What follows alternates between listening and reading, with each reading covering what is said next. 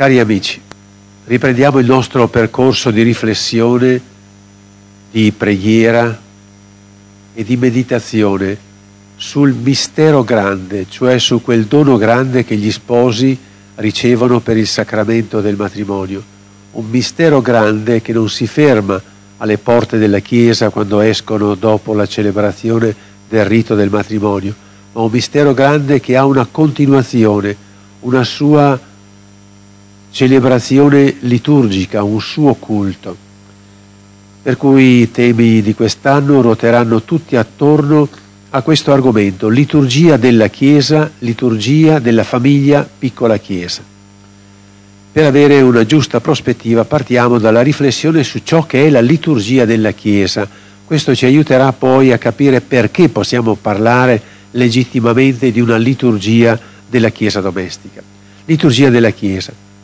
Con questa catechesi desideriamo riscoprire la bellezza di ciò che la Chiesa celebra e, viva e vive con la liturgia e simultaneamente come la famiglia, piccola Chiesa, Chiesa domestica, vive la continuità e la risonanza di quanto celebrato nella Chiesa.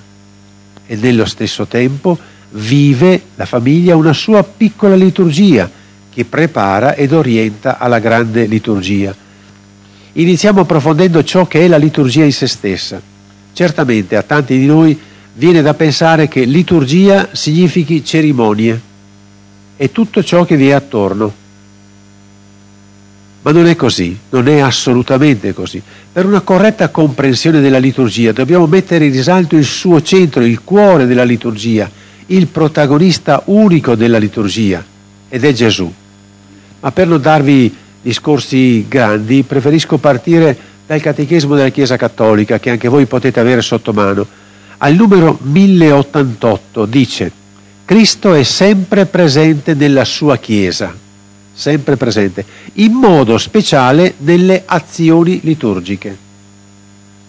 Al numero 1084 si legge, assiso alla destra del Padre, da dove effonde lo Spirito Santo nel suo corpo che è la Chiesa, Cristo ora agisce attraverso i sacramenti da Lui istituiti per comunicare la sua grazia. Essi realizzano in modo efficace la grazia che significano mediante l'azione di Cristo e la potenza dello Spirito. Questo agire di Gesù mediante nella Chiesa non è affidato alla buona volontà, alla creatività delle persone, ma è fondato sul mandato degli Apostoli. Sempre nel Catechismo della Chiesa Cattolica, al numero 1086, leggiamo come il Cristo fu inviato dal Padre, così egli ha inviato gli Apostoli, ripieni dello Spirito Santo, perché attuassero per mezzo del sacrificio e dei sacramenti, sui quali si impernia tutta la vita liturgica, l'opera della salvezza che annunciavano. Al numero 1089 ci viene presentato il duplice versante della liturgia, che esiste sempre in tutte le celebrazioni liturgiche. Si legge in quest'opera così grande, la liturgia, con la quale viene resa a Dio gloria perfetta, gli uomini vengono santificati, Cristo associa sempre a sé la Chiesa, sua sposa amatissima, la quale prega il suo Signore e per mezzo di lui rende culto all'Eterno Padre cioè tutte le dimensioni liturgiche, in ogni liturgia le componenti sono sempre due, dare gloria a Dio, dare gloria al Padre, al Figlio e allo Spirito Santo, lodare, benedire, ringraziare il Signore, sempre. L'altro versante è che questa lode ascendente ha anche una realtà discendente, è il Signore che salva attraverso quei segni liturgici, è il Signore che viene incontro. Noi diamo lode al Signore, il Signore ci santifica, ci fa crescere nella sua vita.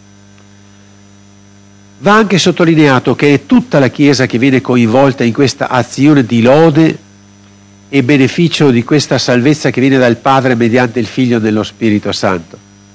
Cioè, ogni azione liturgica, se un prete celebra un battesimo in una chiesa con due persone soltanto, chi è che celebra? Il prete con quelle due persone? Sempre è tutta la Chiesa. In ogni celebrazione, al di là del numero delle presenze, è tutto il corpo della Chiesa che celebra, perché chi è che celebra? Chi è il centro della liturgia? Gesù. Chi c'è attaccato a Gesù mediante il battesimo? Tutto il corpo che è la Chiesa. Quando un prete da solo recita la liturgia delle ore, il breviario, come lo conoscete voi, è il prete da solo, celebra con la Chiesa, la Chiesa con lui e lui nella Chiesa, perché non esiste un cristiano isolato, non esiste, non può esistere un cristiano isolato, perché sempre tutti noi facciamo parte di una realtà molto più grande che la nostra singola persona. Noi siamo sempre parte di un corpo che è la Chiesa. Ma dentro questa Chiesa chi è che crea l'unità è lo Spirito Santo. Lo Spirito Santo è colui che rende attuale per noi Cristo Gesù, il suo mistero d'amore. È lo Spirito Santo che crea, realizza il contatto tra Gesù e ciascuno di noi e tra noi forma il corpo visibile di Gesù che è la Chiesa. Sentiamo come viene espresso questo nel, sempre nel Catechismo della Chiesa Cattolica, al numero 1104. La liturgia cristiana non soltanto ricorda gli eventi che hanno operato la nostra salvezza, ma li attualizza, li rende presenti. Il mistero pasquale di Cristo, che è il centro di tutto, viene celebrato, non ripetuto, perché quel mistero è fuori del tempo, rimane per sempre. Sono le celebrazioni che si ripetono. In ciascuna di esse ha luogo l'effusione dello Spirito Santo che attualizza l'unico mistero. E da ultimo, concludiamo con questa citazione del Catechismo al numero 1113 dove leggiamo tutta la vita liturgica della Chiesa gravita attorno al sacrificio eucaristico e ai sacramenti. I sacramenti sono segni efficaci della grazia istituiti da Cristo e affidati alla Chiesa. Così soltanto per ricordare qualcosa di ciò che è la liturgia. I misteri vissuti da Gesù, passione, morte e risurrezione, sono misteri attuali. Gesù è fuori del tempo. La liturgia ci consente di entrare dentro questa contemporaneità di Gesù. Per cui la messa che celebriamo noi è come eh, andiamo incontro a Gesù, come sono andati incontro a Gesù vivo nel 1400, come andranno incontro a Gesù vivo nel 2100. La, Gesù è sempre presente con il suo mistero di salvezza, mediante i riti ci colleghiamo a Lui, a Lui vivo, a Lui presente. Quindi il protagonista della liturgia è Gesù, è Gesù che salva, è Gesù che unisce a sé la Chiesa per dar lode al Padre. Andiamo a vedere adesso il versante della liturgia della famiglia piccola chiesa. Non è solo la liturgia nella famiglia, ma proprio della famiglia piccola chiesa. Al numero 56 della Familiaris Consorzio leggiamo il matrimonio cristiano, come tutti i sacramenti eccetera eccetera, è in se stesso un atto liturgico di glorificazione di Dio in Gesù Cristo e nella Chiesa Un'espressione che quando viene usata fa sempre sorpresa. Il matrimonio è in se stesso un atto liturgico. Notate, non la celebrazione, il rito del sacramento del matrimonio, ma il matrimonio è un atto liturgico. Cerchiamo di capirlo. Gli sposi, la famiglia, collocati dentro la grande azione liturgica, cultuale della Chiesa, ha essa stessa un suo ministero e un suo compito liturgico. Questa dimensione liturgica, cultuale dei coniugi rischia oggi di essere totalmente dimenticata, perché siamo impegnati pastoralmente in problematiche più urgenti della famiglia, o perché tutto viene riassunto dentro le parole del servizio alla vita e del servizio all'amore. Il grande rischio della liturgia nuziale è quella di considerarla un fatto compiuto in se stesso, cioè un evento di salvezza che si realizza nella comunità cristiana, quando si celebra il rito, assicurando agli sposi soltanto un bagaglio di aiuti spirituali che li accompagna per il resto della vita. È la mentalità più diffusa, cioè pensare che noi siamo andati, voi siete andati a celebrare il rito del sacramento del matrimonio, avete ricevuto un bel bagaglio di grazia e cercate di fare riferimento a quella sorgente, a quella fonte. Ma ormai tutto è avvenuto. E allora cerchiamo di capire come non è così. Partiamo dal primo punto. Certo, gli sposi nella celebrazione del rito del matrimonio sono ministri della liturgia, ministri del rito sacramentale del matrimonio. Cioè non è il prete il ministro del sacramento del matrimonio, siete voi sposi. Il prete li testimonia la presenza della Chiesa, che benedice. Il primo atto liturgico che gli sposi compiono è quello durante il rito del sacramento del matrimonio, dove accade un intervento di Dio che entra a modificare la loro vita. Gli sposi adempiono un dovere cultuale come ministri del sacramento in forza del loro sacerdozio battesimale. Infatti, per il battesimo, ciascuno dei due nubendi vive in Gesù ed è chiamato a seguirlo fino al dono totale di sé, fino a rivivere con lui la Pasqua. Cioè, ogni battezzato che va a sposarsi appartiene già a Gesù in forza del battesimo. E quindi come possono permettersi di darsi l'uno all'altro se appartengono a Gesù. Ma nel rito del matrimonio Gesù è il soggetto, il protagonista principale che agisce nella Chiesa e con la Chiesa che celebra la liturgia del matrimonio. È Gesù che li dona uno all'altro e viceversa. Attraverso cosa Gesù pone questo segno? Attraverso il sì di lei e di lui. Quindi gli sposi nella celebrazione del sacramento del matrimonio. Sono ministri di Gesù, come io sono ministro di Gesù quando celebro la messa, come io sono segno di Gesù quando confesso, così gli sposi sono segno di Gesù quando si sposano, perché appartengono ciascuno dei due a Gesù. E allora rendono presente Gesù che li dona l'uno all'altro, loro prestano la loro voce per dire sì, ti do, lui a lei, ti do, lei a lui mediante questo sì, mediante il consenso e mediante l'effusione dello Spirito. In ogni sacramento è sempre Gesù che agisce, è Gesù che battezza, è Gesù che dona il sacramento, il dono dello Spirito Santo nella cresima. Il vescovo è un sacramento, un segno, ma non è il vescovo che cresima, è Gesù che cresima mediante il vescovo. L'Eucaristia è Gesù che celebra, che dice questo è il mio corpo, mediante la voce del prete. Nella riconciliazione è Gesù che assolve. Nell'unzione dei malati è Gesù che dona conforto e sostegno al malato. Nel sacerdozio e nel sacramento del matrimonio è Gesù che agisce. Bisogna che vada dentro questo concetto chiaro, se no creiamo un, un, un, sacramento tutto strano, diverso da, da, da quelli che sono gli altri sacramenti. Come io celebro messa e agisco in nome di Gesù, voi, sposi, nel sacramento del matrimonio, agite in nome di Gesù. Certo che c'è tutta la vostra preparazione, la vostra scelta reciproca, il discernimento se siete fatti l'uno all'altro, ma poi chi conclude il dono di questi due battezzati, chi può disporre dei due battezzati è Gesù. Gesù vi dona l'uno all'altro e Gesù continua a vivere in mezzo a voi. Perché voi continuate ad esercitare il sacramento del matrimonio, ma adesso lo vedremo.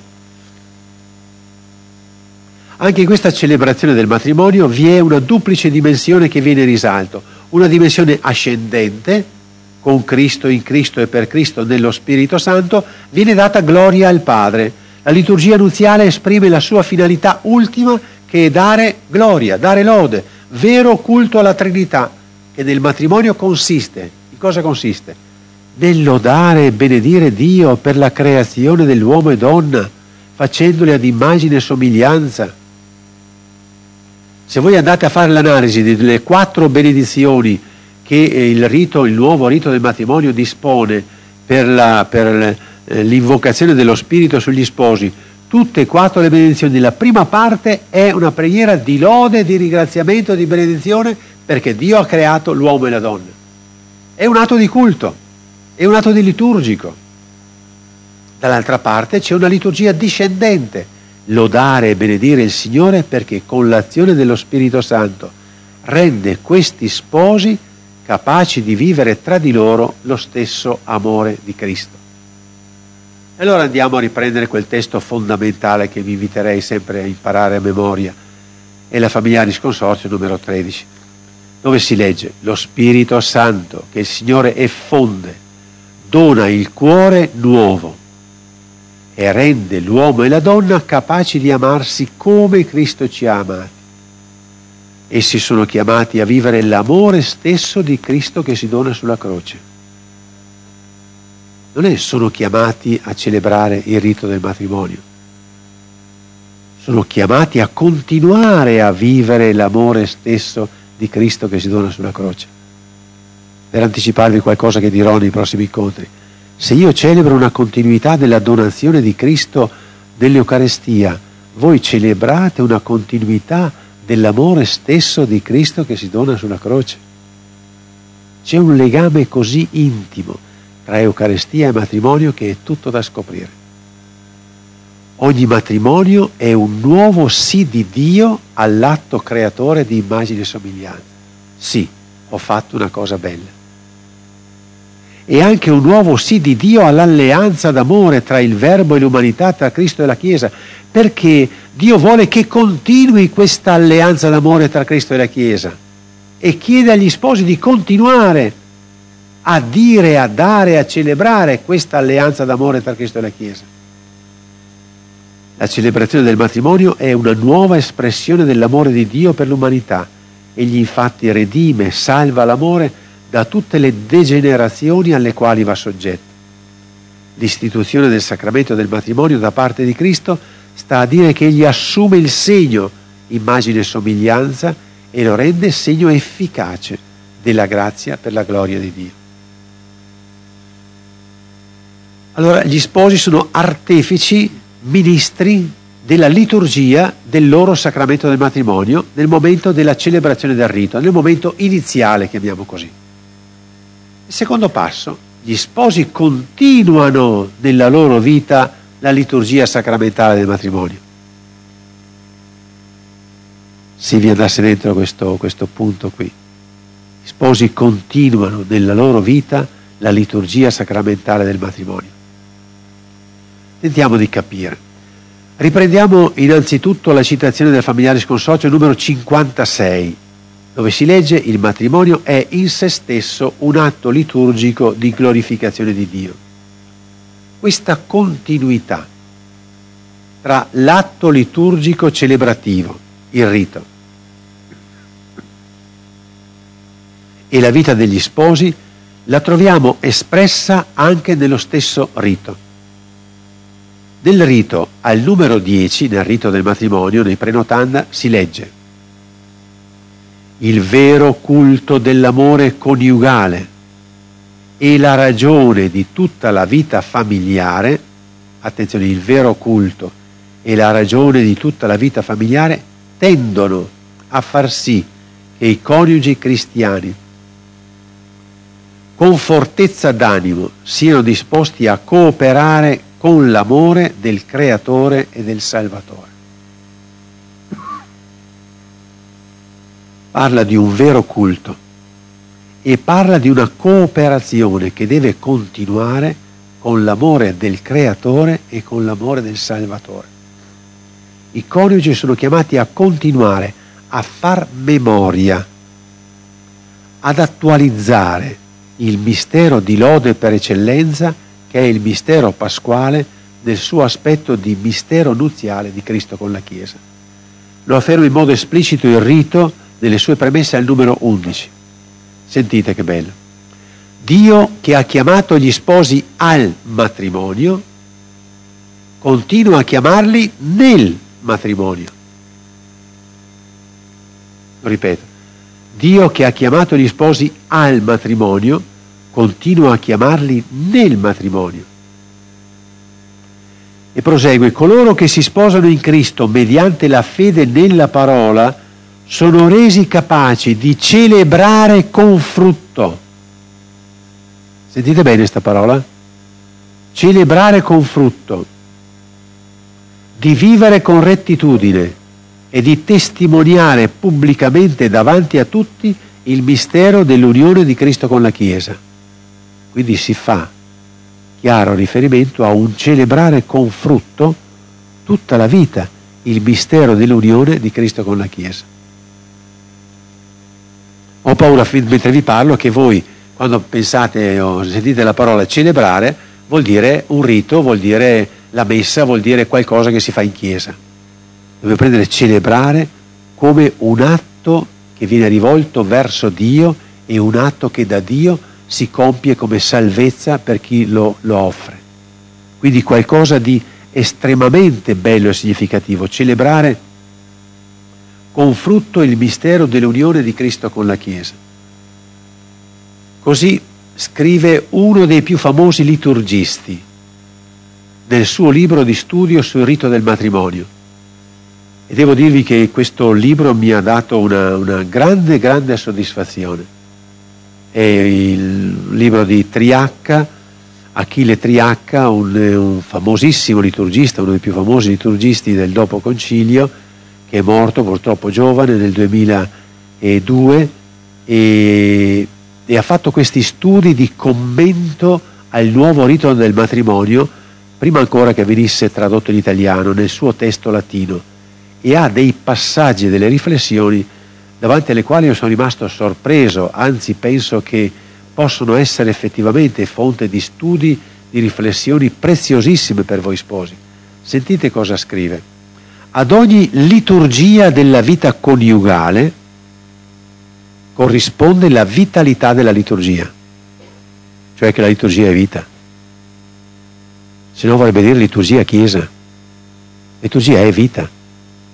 Poi prosegue, se così non fosse, si vanificherebbero sia la ministerialità coniugale, sia i dinamismi provenienti dal fatto che i coniugi, attenzione, che i coniugi sono ministri di un sacramento permanente.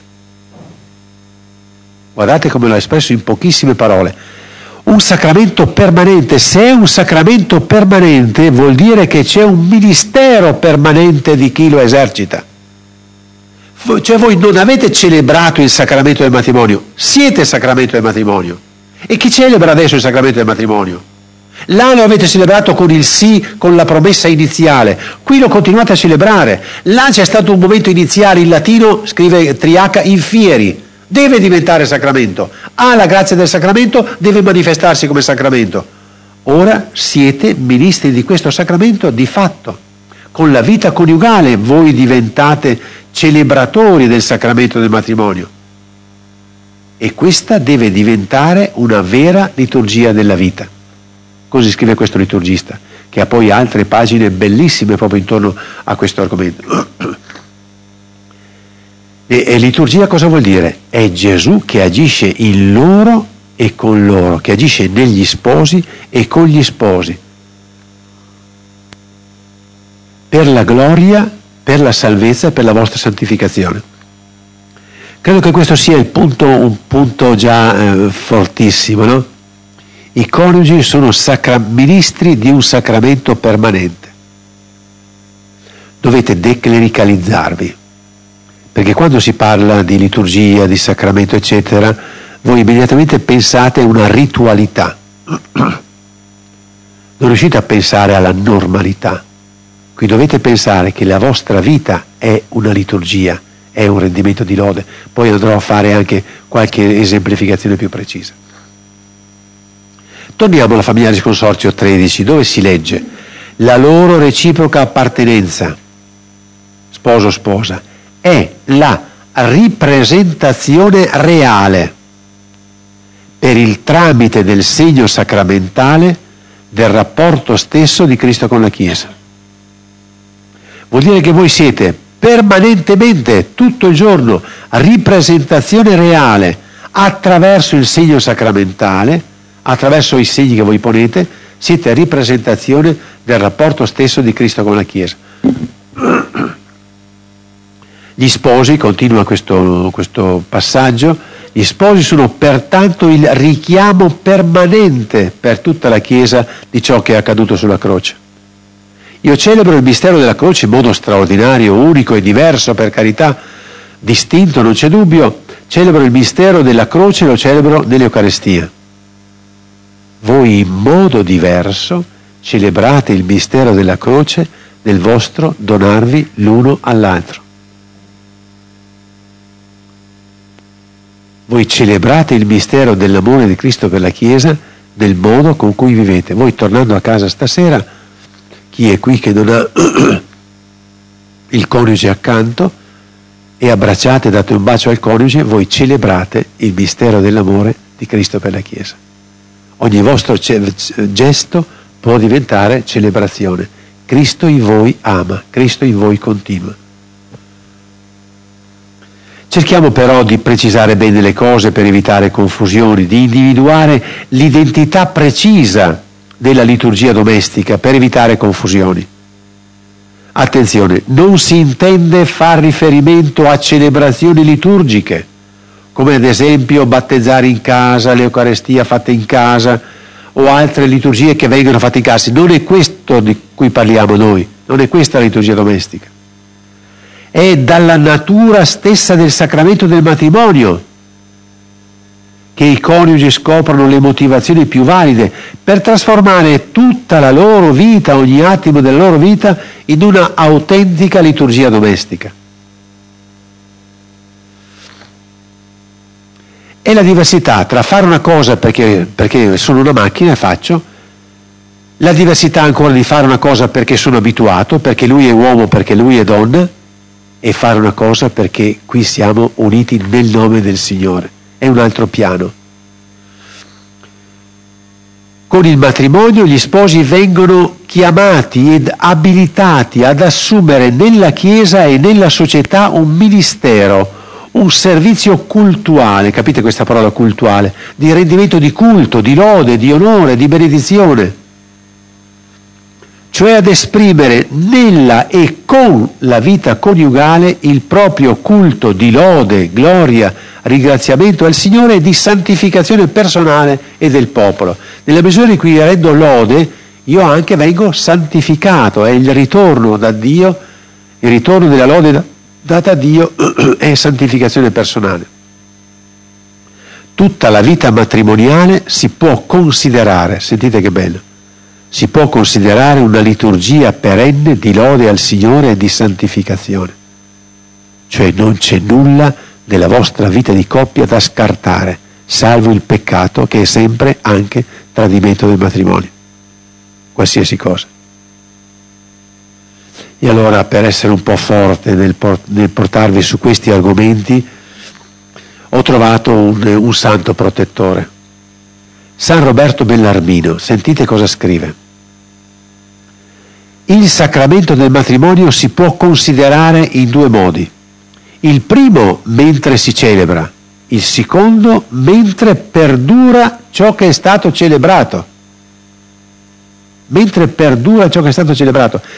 Esso infatti è un sacramento simile all'Eucarestia, la quale è sacramento non solo mentre si compie, ma anche mentre permane.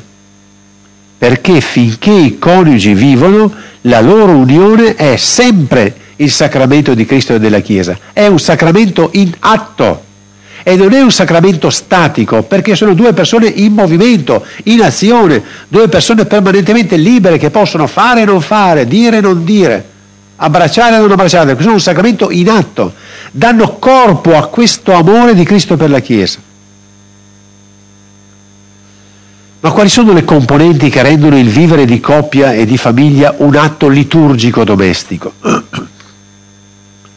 La prima componente essenziale è che è una dimensione ecclesiale, deve avere una dimensione ecclesiale. Attenzione, la liturgia esprime il culto che l'intero popolo di Dio insieme al suo Signore innalza al Padre. Vi ricordate prima quando ho parlato di liturgia? ho detto che la liturgia sempre è un atto di tutta la Chiesa, non è mai un atto privato. L'atto liturgico quindi per sua natura è un evento ecclesiale del quale nessuno può appropriarsi, ma che si vive in profonda comunione vicendevole nello Spirito Santo.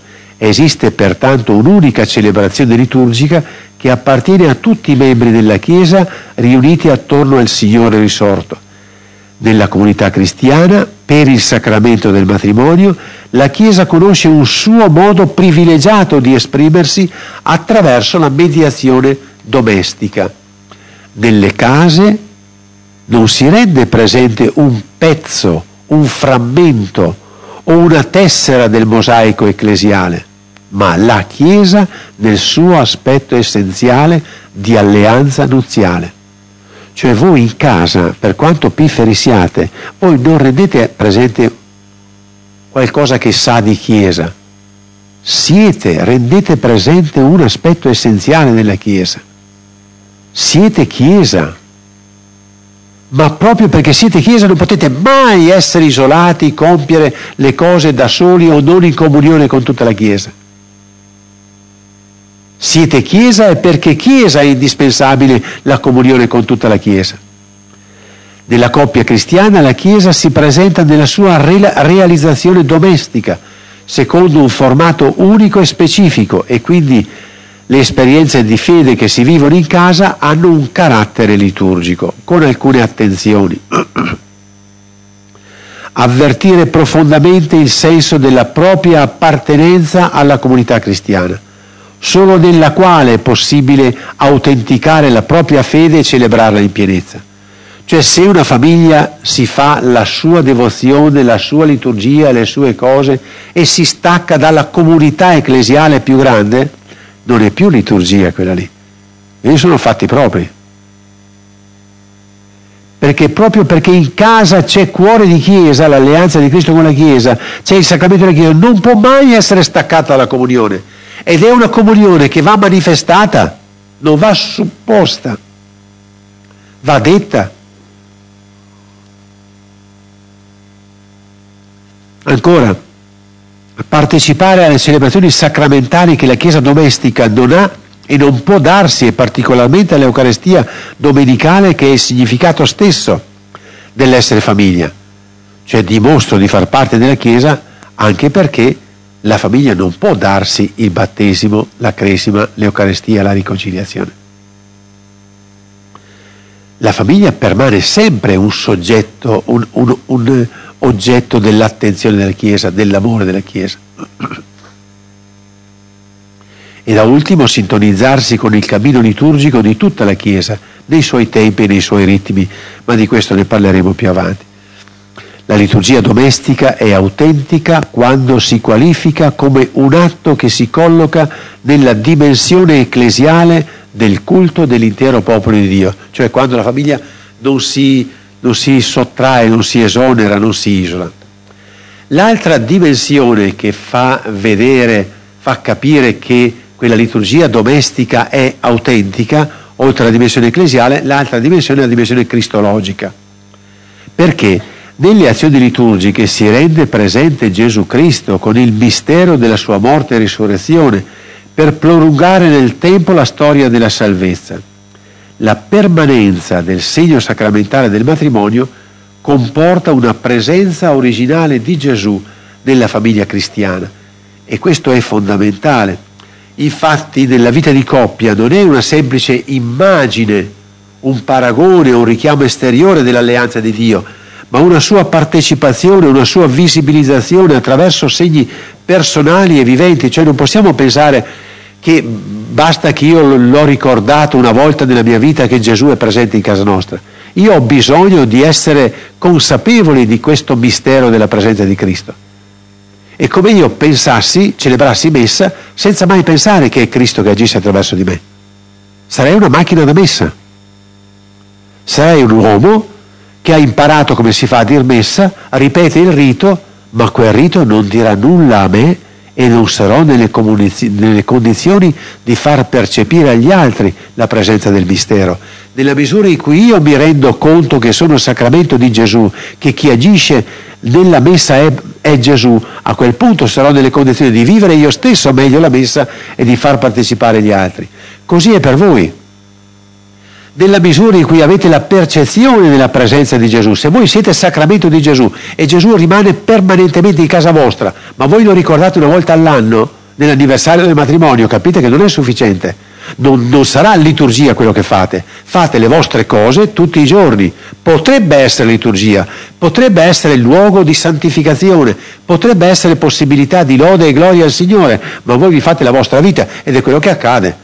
Tanti sposi se la vivono un anno, due, dieci, venti, trenta, tali sono nati e tali rimangono e non cambia assolutamente niente, salvo qualche soddisfazione che si prendono lungo il percorso della vita, pensando che più che la liturgia con il Signore sia importante la liturgia delle vacanze, la liturgia delle cene e la liturgia dei spettacoli. Ma quelle sono altre, altri tipi di sostegno. Nella misura in cui io mi rendo conto che Gesù è con me, vivo nella coscienza della presenza di Gesù, che voi siete sacramenti di Gesù. Chissà quando passerà questo concetto chiaro della sacramentaria, che non è mai stato messo in dubbio da nessuno. Voi siete sacramenti di Gesù, come io lo sono di Gesù, con due ministerialità totalmente diverse, ma siete il sacramento di Cristo. Nella Gaudium et Spes al numero 48 si legge Il Salvatore degli uomini e sposo della Chiesa viene incontro ai coniugi cristiani attraverso il sacramento del matrimonio. Inoltre, inoltre, sentite bene, inoltre rimane con loro, rimane con loro, perché come egli stesso ha amato la Chiesa e si è dato per essa, così anche i coniugi possono amarsi l'un l'altro fedelmente per sempre, per mutua dedizione, con mutua dedizione. Cioè rimane con loro perché? Perché come lui ha dato se stesso, così loro continuano a dare se stesso. Perché lui vuole continuare a celebrare l'amore di Cristo per la Chiesa, vuole continuare a celebrare il suo dare tutto per amore. In voi, attraverso voi, ciascuno di voi, vuole continuare a celebrare che è possibile dare il corpo per amore fino a morire. Cristo ha una gran volontà di celebrare in voi e con voi. Questa presenza originale di Cristo in mezzo ai coniugi cristiani, oltre ad essere il segno distintivo della Chiesa domestica e ad offrirsi come un aiuto e un sostegno alla loro testimonianza di fronte ai figli del mondo, ha pure una funzione cultuale, di culto. Il Signore risorto vive nella famiglia per elevare al Padre, insieme a tutti i suoi membri, un culto spirituale, un culto di lode, di ringraziamento, di benedizione, nel santificare la coppia che è chiamata ad esprimere il suo amore sponsale verso la Chiesa. Questa particolare presenza del Signore si accompagna all'unione di coniugi in tutte le sue diverse espressioni. La preghiera in comune i vari gesti di fede assumono quindi un carattere liturgico perché diventano culto di Gesù Cristo che associa a sé la coppia cristiana per dar gloria al Padre. È come Gesù prendesse sotto braccio, scusate le immagini, sto tentando di tradurre questi concetti alti in cose pratiche. È come Gesù prendesse per, per mano, no? abbracciasse lui e lei e dicesse con me, con me diamo lode al Padre con me nella forza dello Spirito Santo, diamo lode di essere maschio e femmina, diamo lode per il vostro essere sposo e sposa, diamo lode per quell'amore che, che canta in voi. Benediciamo il Padre che ha creato l'uomo e la donna, benediciamo il Signore Gesù che ha voluto rinnovare, santificare e purificare gli sposi. È Cristo che vi coinvolge, no? Vi ricordate come si conclude eh, la, la, parte de, de, della, della della grande preghiera eucaristica, no? la dossologia, vuol dire dare lode, dare gloria. Per Cristo, con Cristo e in Cristo, a te Dio Padre, ogni onore e gloria. È come dire gli sposi per Cristo, con Cristo e in Cristo danno lode al Padre. Andiamo a quest'ultimo passaggio, quest'ultimo momento. Modalità con cui gli sposi esercitano il loro servizio liturgico o per dirla con eh, padre Achille Triacca, continuano la liturgia del matrimonio. Prendiamo sempre un'espressione di, di questo studioso di liturgia. Padre Triacca dice la liturgia della vita coniugale, dice vitalità della liturgia coniugale nel, nel ministero di visibilizzazione dell'invisibile presenza dello Spirito Santo. Una bellissima espressione ministero, il servizio del visibilizzare, mostrare l'invisibile, dare corpo all'invisibile spirito che è amore. Dio è amore. Chi è chiamato a dare visibilità dell'amore triunitario di Dio? lo chiama il ministero della visibilizzazione, il servizio della visibilizzazione, far vedere ciò che altri non possono far vedere, perché nella vostra reciprocità di amore voi potete, potete visibilizzare, far vedere l'invisibile presenza dello Spirito tramite l'amore coniugale vissuto come riflesso di quello intratrinitario e partecipazione di quello di Cristo per la sua Chiesa. Mi è piaciuta moltissimo questa espressione dell'avere un ministero della visibilizzazione. Io ho il ministero della parola, del, del predicare. Voi avete il ministero di visibilizzare. Ciò che io dico con le, con le, con le parole, voi siete chiamati a dirlo in carne. Io spiego un libro di carta, voi siete un libro di carne, che visibilizzano. Non occorre saper leggere, basta saper guardare perché lì viene visibilizzato l'invisibile presenza dello Spirito. Perché? Perché siete riflesso della vita intratrinitaria, perché siete partecipazione dell'amore di Cristo per la sua Chiesa. Prosegue sempre il, questo professore, il dono grande dato agli sposi si attualizza in liturgia domestica tramite gesti e parole. Ma che cosa celebra la Chiesa domestica? O meglio, chi celebra nella Chiesa domestica? L'avete già capito da quello che ho detto finora. In Evangelizzazione e Sacramento del Matrimonio numero 44 leggiamo. Nell'incontro sacramentale Gesù Cristo dona agli sposi un nuovo modo di essere. Un nuovo modo di essere, per il quale sono come configurati a lui sposi del poso della Chiesa e posti in un particolare stato di vita entro il popolo di Dio. Quindi è Gesù Cristo in voi, con voi che celebra. È Gesù che attualizza la sua vita degli sposi. È Gesù che attualizza il suo donarsi con gli sposi. Gli sposi con Gesù compiono opera di glorificazione e di salvezza nella forza dello Spirito Santo, celebrando i misteri stessi d'amore di Gesù. E allora oh, tento, tento qualche cosa, però logicamente è una, una lettura, diciamo così, molto, molto semplice. Tento di vedere come nella famiglia c'è un modo di celebrare quei misteri grandi che noi celebriamo nella Chiesa. Pensate alla liturgia dell'avvento e del Natale, dell'incarnazione, la liturgia legata all'incarnazione. Noi celebriamo la festa dell'annunciazione, celebriamo la festa del Natale, celebriamo la festa della presentazione di Gesù bambino al Tempio, celebriamo la vita di Nazareth, noi celebriamo nella Chiesa, noi celebriamo nella Chiesa la, la, la settimana santa, la passione, morte e risurrezione di Gesù, noi celebriamo nella Chiesa lo Spirito, ma come si fa a celebrare nella famiglia il mistero del, dell'incarnazione, il mistero del Natale?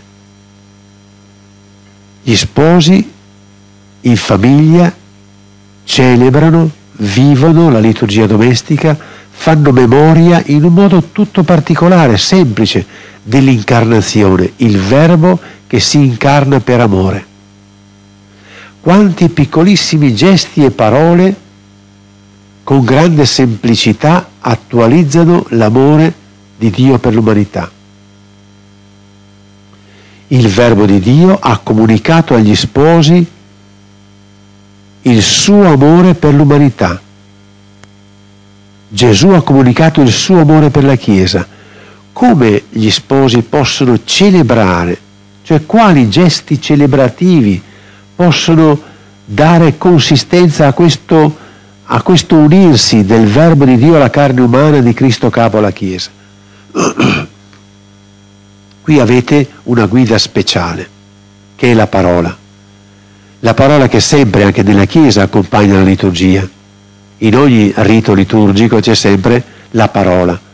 Qui è indispensabile che gli sposi riscoprano la parola per andare a vedere il modo del Verbo di Dio di incarnarsi, il modo con cui Gesù ama l'umanità, con cui Gesù ama la Chiesa, perché a partire da quel modo noi possiamo scoprire come essere lode e gloria, come essere salvezza.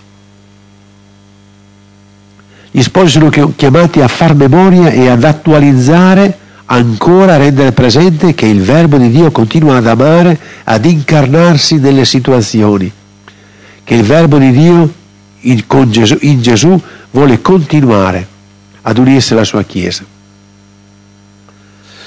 Andiamo più avanti ancora, cerchiamo un paio di parole. Pensate a Gesù che sente il grido del lebroso che da lontano grida, figlio di Davide, abbi pietà di me.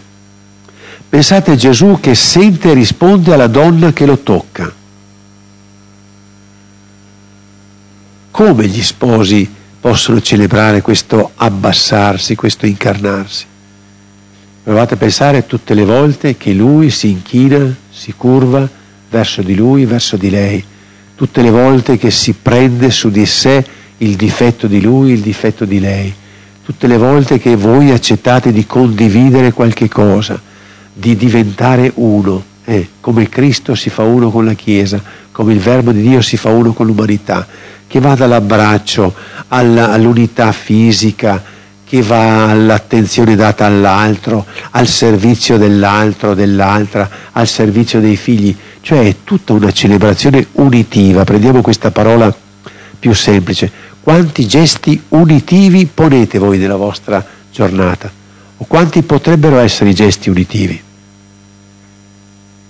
Un bacio, una carezza, un'attenzione, il preparare da mangiare, mangiare insieme, lo stare vicini, seduti uno accanto all'altro, quanti gesti unitivi. Quelle sono tutte, tra virgolette, celebrazioni. Sono tutti riti, riti che attualizzano l'amore di. Questa ricerca di costruzione di unità attraverso la semplice, so, portare il caffè, preparare un caffè, un gesto qualsiasi, il come tornate a casa dopo il lavoro, il come accogliete, il come ascoltate, un farsi uno ascoltando, un farsi uno nella pazienza del silenzio, tutti gesti che celebrano l'amore unitivo del Verbo di Dio con la carne umana e di Cristo con la Chiesa. Se poi pensate che questo è solo un aspetto perché c'è l'altro volto, la famiglia, le coppie di sposi per la grazia del sacramento che ha, non è solo chiamato a vivere questa dimensione unitiva all'interno della coppia e della famiglia, ma come coppia celebrare l'unità. Allora se come coppia vado a visitare una persona, come coppia, anche se poi va soltanto lui o soltanto lei per motivi di, di lavoro, di qualsiasi motivo, mi chino su un malato, sto attento ad un bambino, presto servizio Provate a pensare il prestare servizio come sposi in qualsiasi dimensione. Non è l'amore del Verbo di Dio per l'umanità, l'amore per la Chiesa. Pensate a leggere in quest'ottica il far catechismo, il collaborare in parrocchia, il collaborare tra persone. Non è un chinarsi verso no? quella realtà unitiva che viene celebrata anche al di fuori, perché la famiglia è chiamata a celebrare questi misteri, questa liturgia domestica, anche a servizio del mondo. Non è solo una liturgia intra casa, dentro casa, è una liturgia che ha il suo cuore nella casa, ma che viene celebrata anche per il mondo e nel mondo. Quanti gesti unitivi possiamo fare noi? Ascoltando una telefonata, andando a visitare una persona, accogliendo qualcuno in casa prestando un servizio come coppia, quanti gesti uditivi che celebrano, celebrano l'amore del Verbo di Dio che assume la carne umana, di Cristo che ama la sua Chiesa. Osservate come tutto si impreziosisce. Per cui tutto nella vita degli sposi diventa sacramentale. Attenti che ho detto sacramentale, non sacralizzato, che è un'altra cosa. Perché c'è qualcuno che teme quando si fanno questi discorsi qua di sacralizzare tutto. Non sacralizzo niente tutto, ma a tutto do un significato straordinario. A tutto sì, questo sì. Perché risulta che il verbo si è incarnato fino in fondo, non è che ha lasciato fuori qualcosa. E se si è incarnato vuol dire che tutta la mia vita è. Per non parlare poi della vita di Nazareth, là dove abbiamo l'esempio più chiaro di come il verbo di Dio si è incarnato di come ogni gesto può diventare lode, gloria e santificazione. Gesù ha salvato solo con la passione, ha salvato anche con Nazareth. Gesù ha detto il suo amore solo nella passione della croce o ha detto il suo amore anche quel rimanere a Nazareth? Se poi volessimo dire come gli sposi danno corpo, danno liturgia, danno culto di lode e diventa santificazione loro, per loro stessi nel celebrare la passione, morte e risurrezione. Pensate a quanti a quanti gesti di passione, morte e risurrezione voi date spazio nella vostra vita. Proviamo a dirlo in un altro modo. Pensate alla liturgia del sacrificarsi per amore. Quanti gesti fate del sacrificarvi per amore? Mi verrebbe da chiedere che ora vi alzate domani mattina? Quanto vi costa alzarvi? Quella è una liturgia, la liturgia del sacrificio liturgia che è liturgia di lode, ma diventa anche santificazione. E poi tutte le cose da fare tutto il giorno. Fuori da ogni condizionamento di tempo e di spazio noi diamo la possibilità a Gesù di continuare ad esprimersi come colui che dà la vita per amore. Voi consentite a Gesù di continuare a celebrare della vostra realtà di coppia il suo dare la vita per amore. E dare il, il corpo per amore vuol dire il dono totale, vuol dire fuori, come dicevo poco fa, dello spazio e del tempo, quindi non è solo questione di come si vive la sessualità, è questione di come si vive il 24 ore su 24, perché è la liturgia del perdere per amore, del sacrificarsi per amore. Non c'è più un gesto che non abbia significato se noi prendiamo i gesti raccontati prima e questi, vi accorgete come si può parlare di una liturgia domestica, di come gli sposi diventano i sacerdoti, tra virgolette, di una liturgia domestica e questo fondato sul sacerdozio battesimale, non ho sviluppato questo argomento perché sennò ci portava troppo per lungo, questo fondato sul sacerdozio battesimale che nel concilio è definito appunto il sacerdozio dei fedeli, sacerdozio battesimale che nel sacramento matrimonio ha ricevuto una modifica, una grazia speciale, di essere esercitato nell'uso il corpo, distinzione dell'uso il corpo, partecipando al mistero grande che è l'unione di Cristo con la Chiesa. Oppure pensate a celebrare la liturgia domestica della Pentecoste, come nel cenacolo con Maria, che lo stare insieme è accogliere lo Spirito è dare spazio allo Spirito, è comunicare lo Spirito, che poi voi l'avete nel sangue, no? Io vorrei che tu pensassi come penso io, ma io vorrei che tu amassi come ti amo io, ma io vorrei che mio figlio facesse così. Questa volontà di dare lo Spirito, no? Ma diventa per il cristiano spazio per l'agire dello Spirito, dello Spirito Santo, invocato, accolto, no? con la presenza di Maria, perché la casa sia costantemente come il cenacolo nel quale si gode dell'azione dello Spirito per uscire fuori dal cenacolo e annunciare a tutti, sapete chi è che fa vivere l'umanità in pienezza? Sapete chi è che salva? Sapete chi è quello che voi avete escluso dalla vostra vita, cari fratelli e sorelle di tutto il mondo, come Pietro nella prima piazza dopo il cenacolo? Sapete chi avete ucciso? Noi dovremmo dire, sapete chi avete messo da una parte?